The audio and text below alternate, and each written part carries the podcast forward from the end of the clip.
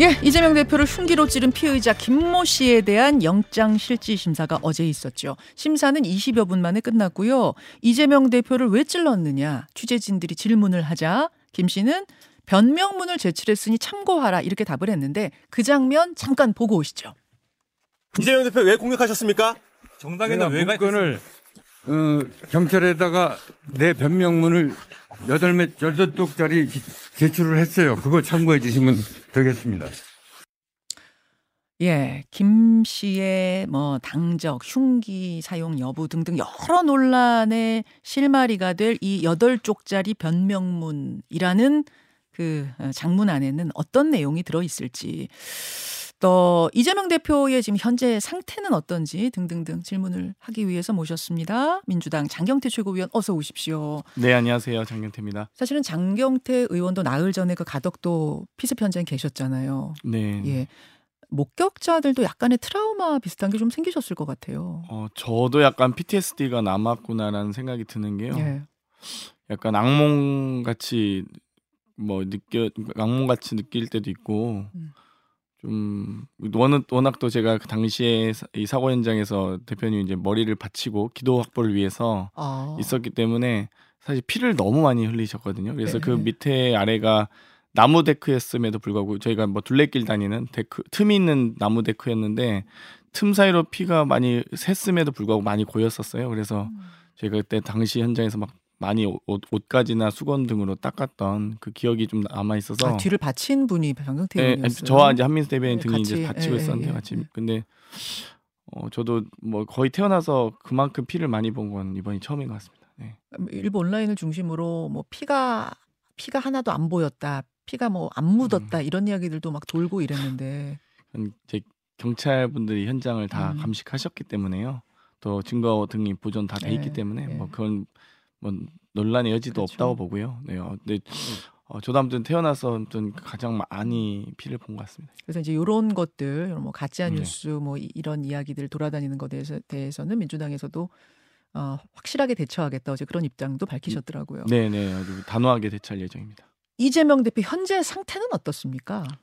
일단 저희도 당 지도부도 대표님과 직접 연락은 하진 않고 있고요. 어, 오직 가족을 통해서만 전해 듣고 있습니다. 어, 음. 뭐 지금 현재 뭐 면회 자체가 불가능한 상황이기 때문에 어, 가족을 통해서 저희도 뭐 모르겠습니다. 다른 분들은 뭐 연락하시는지 모르겠지만 뭐 저도 아직 연락을 못 하고 있고요. 음, 어, 회복 중이라고는 하지만 여러 가지 지금 수술 이후의 경과를 봐야 되기 때문에 아무래도 어, 어떤 상황인지도 좀 봐야 될 것 같고요. 음. 특히나 이 목이라는 곳- 곳이 지금 뭐 동맥이다 정맥이다 뭐 출혈 가지고만 이야기할 게 아니라 어떤 소화기관이라든지 호흡기관이라든지 또 성대라든지 성대가 어. 만약에 다쳤으면 뭐 목소리를 아예 안 나오는 등의 상황도 있고요. 그럴 가능성 성대 뭐 현재는 그렇까지는 없지만 예, 특히나 예. 이제 신경계 손상 등도 우려가 있기 때문에 또 합병증 우려도 있기 때문에 어, 뭐 신경이 손상될 경우에는 정말 뭐 여러 가지 얼굴의 어떤 여러 가지 신경들은 뭐 제가 말, 굳이 구체적으로 말씀드리지 예, 않아도 예. 어 여러 가지 우려가 있기 때문에 아무튼 그런 부분들을 아주 매우 조심스럽게 보고 있는 상황입니다. 그렇군요.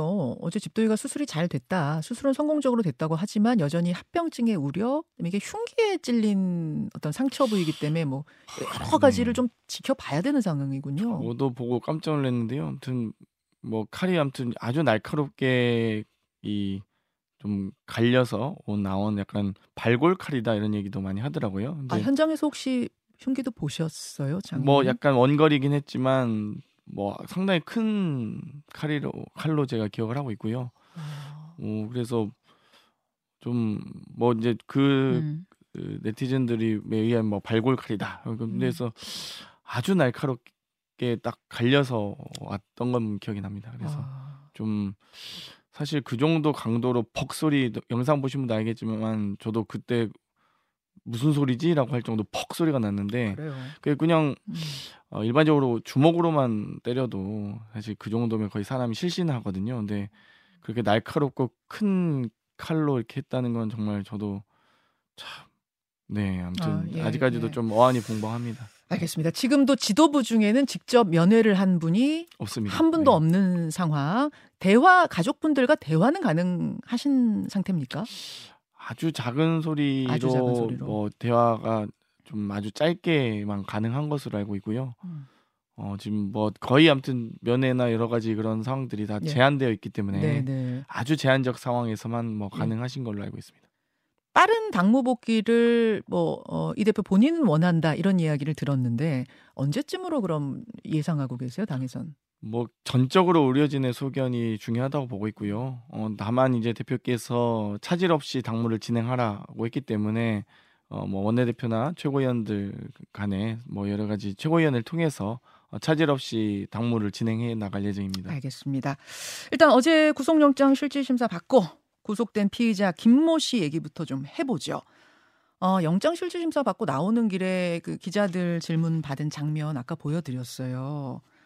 태도가 보통의 중범죄자들 태도하고 상, 상당히 달랐습니다. 고개 뻣뻣이 들고 질문하는 기자 답에 다 답변을 하고 왜 그런 짓 했냐 그랬더니 변명문 제출했으니 그거 참고하셔라. 반성문이 아니라 변명문 제출했다 얘기했고 그 유치장에서는 삼국지 읽었다고 하고 이런 행동들은 어떻게 보고 계십니까?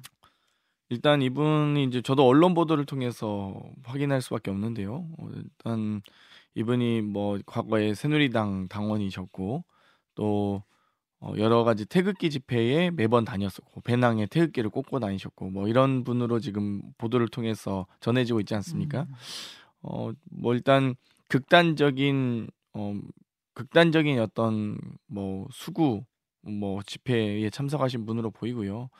어 그리고 이게 범행 동기와 뭐- 뭐 물론 그런 부분도 다 확인해야 되겠지만 일단 경찰 수사가 조금 더 지금 어떻게 진행됐는지 심도 깊게 저희도 검토해 볼 생각입니다. 그래서 예, 예. 어, 이분들이 어떤 뭔가를 사주받아서 했는지 음. 아니면 정말 공범 공모범들이 있는지 물론 단독 범행이라고 경찰은 발표했습니다만 네. 또 혹시나 있을 수 있는 뭐 여죄라든지 이런 것들도 저는 더 보다 심도 깊게 밝혀야 된다. 아 단독 범행이 아닐 가능성도 있다고 보세요? 뭐 단 범행 자체는 단독일 수는 있으나 예. 또 그런 분들이 뭐 무리를 지어 있거나 또 태극기 집회 참여한 분들 중에서 어, 야당 정치인을 대상으로 한 어떤 테러나 위협을 어, 저는 가할 수 있다고 보거든요. 어, 그렇기 때문에 이후에도 다른 계획들이 혹시 또 다른 게 혹시나 있을 있는지를 수 봐야 된다. 있는지도 혹은 그런 집단과 무리가 있는지도 저는 봐야 된다 고 봅니다. 이번 어. 사건 하나로만 예, 예. 이재명 대표에 대한 테러 하나로만 어, 그분의 단독 범행, 범행 으로 단정짓기보다는 음, 이후에 있을 야당 정치인에 대한 테러와 공격에 대해서도 저는 대비해야 된다 보고요.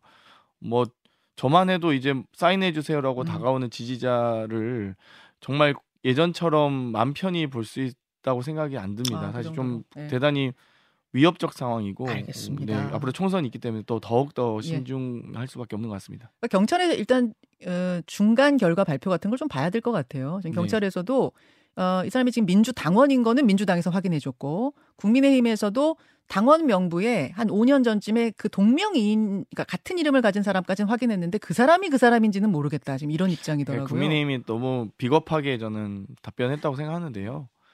어, 저희 민주당에 최근에 입당한 것까지는 확인을 했습니다. 예. 근데 그 전에 이미 새누리당, 자유한국당, 미래통합당에 이르는 당적을 보유한 것으로 지금 발- 알려지고 있지 않습니까? 그럼 명확하게 이야기를 하셔야죠. 음. 생년월일만 입력하면 이름과 생년월일 입력하면 당적 조회가 되는데 뭐 동명이인지 모르겠다 이게 이게 무슨 사무총장이 할 수 있는 말도 어. 아니고요. 그러니까 뻔히 손바닥에 보이는 얘기인데 그렇게 변명하실 필요는 없다고 보고 명확하게 성함과 성- 생년을 봤더니 어, 과거 새누리당부터 상당 오랜 기간 당적 활동을 했었고 이미 지인들 통해서 또 해당 지역 통해서 확인한 바에 따르면 태극기 집회 등을 자주 차, 음. 출연, 그, 참여했던 것으로 알려졌다 혹은 알, 뭐 알, 알게 됐다 이렇게 음. 정도는 하셔야지 무슨 그 생년 당적죄도 무슨. 어려운 것처럼 얘기합니다. 네. 자, 경찰의 중간 브리핑 이제 곧 나올 테니까 좀 기다려 보기로 하고 어제 서울대병원 브리핑 이야기로 좀 넘어가 볼게요. 아, 수술을 집도했던 집도의가 언론 앞에 나서서 경과 보고를 했습니다. 그런데 그 브리핑이 끝나고 나서 부산대병원 측의 문제 제기가 있었어요. 왜냐? 서울대병원 측이 사고 당시에 부산대병원 측 요청으로 병원을 옮기게 됐다. 난도가 높고 수술 성공을 장담하기 어려워 경험 많은 의사의 수술이 필요했다라고 설명을 했는데 부산대 측에선 전혀 그게 아니라는 주장입니다. 부산대병원 외상센터 의료진이 경험도 많고 전국 최고 수준이고 당시 수술 준비까지 마친 상황이었는데 이재명 대표 가족 측이 서울대병원 이송을 원했다. 근데 응급의학 교과서에 보면은 어, 그렇게 옮기는 것이 바람직하지 않아서 반대하는 의사들도 있었는데 그렇게 된 것이다. 이런 설명들이 나왔습니다. 어떻게 당시를 알고 계세요? 저는 서울대냐 부산대냐 뭐 이런 논쟁은 불필요한 논쟁이라 보고요. 어, 둘 다 충분히 훌륭한 교수진들 또 의사 선생님들로 구성되어 있다고 생각합니다. 다만 이 수술 치료와 입원 치료를 병행하는 게 매우 중요했는데요.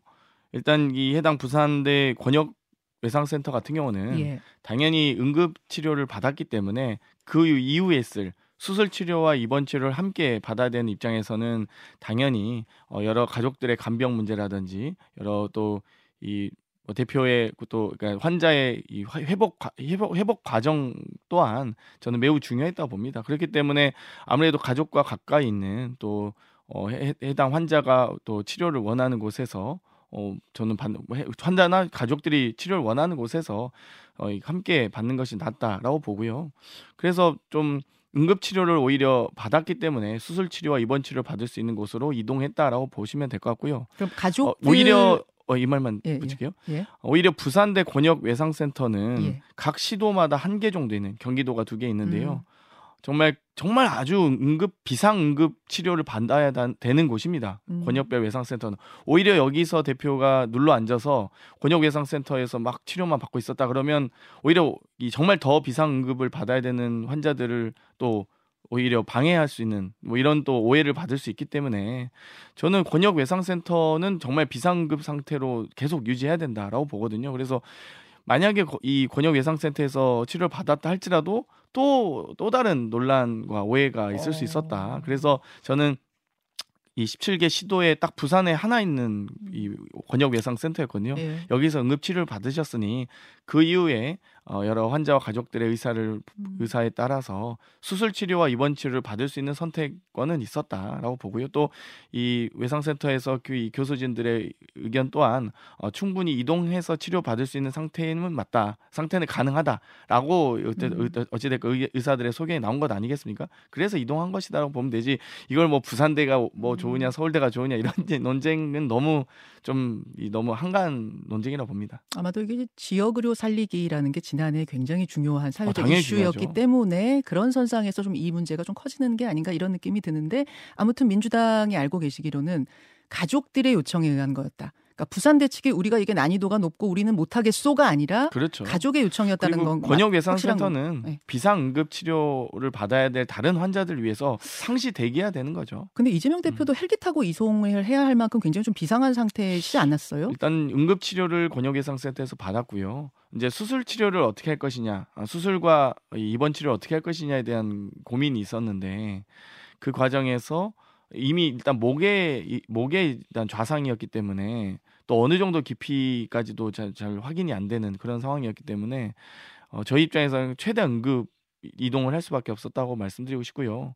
그렇다 해서 지금 기차를 타고 누워서 이동할 수 있거나 이런 상황들도 저희가 확인이 되진 않았지만 어찌됐건 좀 빠르게 치료를 수술을 받았어야 되는 상황이었다. 그리고 워낙 또 그 상황 자체가 지금 저희도 경황이 없고 어, 응급 상황이었기 때문에 비상 상황이었기 때문에 좀 빠르게 조치할 수밖에 없었다고 좀 이해해 주셨으면 좋겠습니다.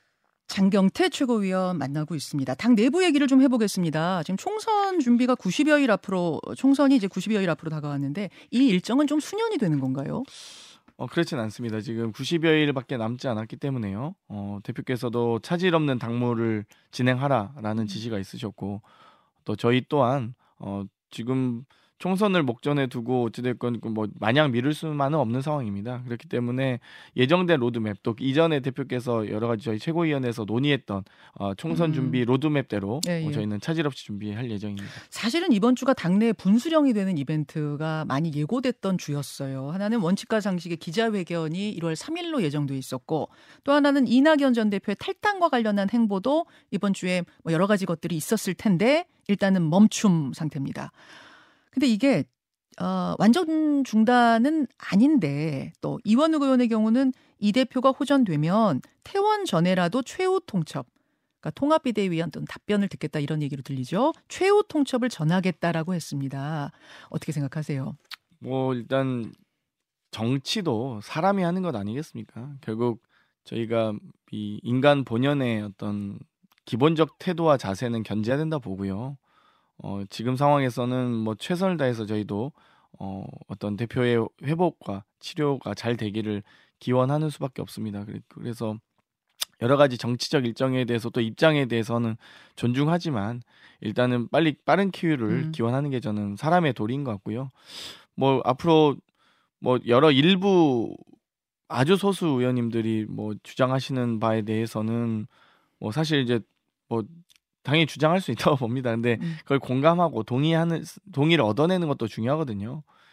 음, 네 분의 의원님들께서 주장하시는 부분에 대해서도 그럼 더 많은 163명의 나머, 나머지 이제 의원님들이나 예. 혹은 그분들이 다수인지도 확인하시고 좀 여러 가지 의견을 해야 될 것 같은데 아주 소수의 의견이 관철되지 않는다고 해서 음. 그러면 그걸 그 분들이 무슨 약간 우리 당에 뭐 당원 결국 정당의 운영은 당원과 지지자들을 통해서 되는 것 아니겠습니까? 그렇기 때문에 그분들 의견을 뭐 좀 주장을 인제 뭐 전체에 대한 존, 존중은 하나 음. 그걸로만 당을 운영할 수는 없다라고 다시 한번 말씀드리고 싶습니다. 어제 이제 개혁신당의 창당준비위원장 허은아 위원장이 출연하셨어요. 어떤 이야기를 했냐면 현역 의원 10여 명이 참여 의사를 타진해 왔다. 거기에는 민주당 의원도 있다 그러시더라고요. 이준석 신당이죠. 예, 이준석 네네. 신당에 조금 알고 계신 게 있는지 혹은 좀 위협적이진 않으신가 궁금해요. 금시초문이고요. 일단 이준석 신당은 뭐 여러 가지 일정하게 보수 유권자 대상으로는 뭐 득표력이 있는 것으로 보입니다. 뭐 중도표도 좀 있는 것 같은데요. 예, 예. 그럼에도 불구하고 지역구에서 당선될 수 있는 만큼의 영향력은 아니라고 보고 있습니다. 냉정하게. 어. 그래서 어, 지금 현재 민주당 현역 의원들 중에서는 대부분 다 거기서 비례 대표를 비례대표 당선을 목적으로 하는 의원님들은 현역 의원 없을 거거든요, 사실. 음. 그러면 지역구 당선을 목표로 하는 분이 이준석 신당으로 의사타진한다? 저는 가능성이 아주 낮다. 그 제로 수준이다라고 어. 보고요. 민주당 현역에는 없다고 봅니다. 갈 가능성 제로 또 개혁신당이 지역구에서 의석 낼 가능성 제로 이렇게 보시는 거예요. 뭐 지역구에서 의석을 낼 확률은 제로라고 말씀드리기는 어렵지만 네. 민주당 현역 의원이 있는 곳에서 이준석 신당으로 당선될 수 있다고 보기는 어렵다고 알겠습니다. 네. 여기까지 오늘 말씀 듣죠. 장경태 최고위원 고맙습니다. 네, 감사합니다. 김현정의 뉴스쇼는 시청자 여러분의 참여를 기다립니다. 구독과 좋아요, 댓글 잊지 않으셨죠? 알림 설정을 해두시면 평일 아침 7시 20분 실시간 라이브도 참여하실 수 있습니다.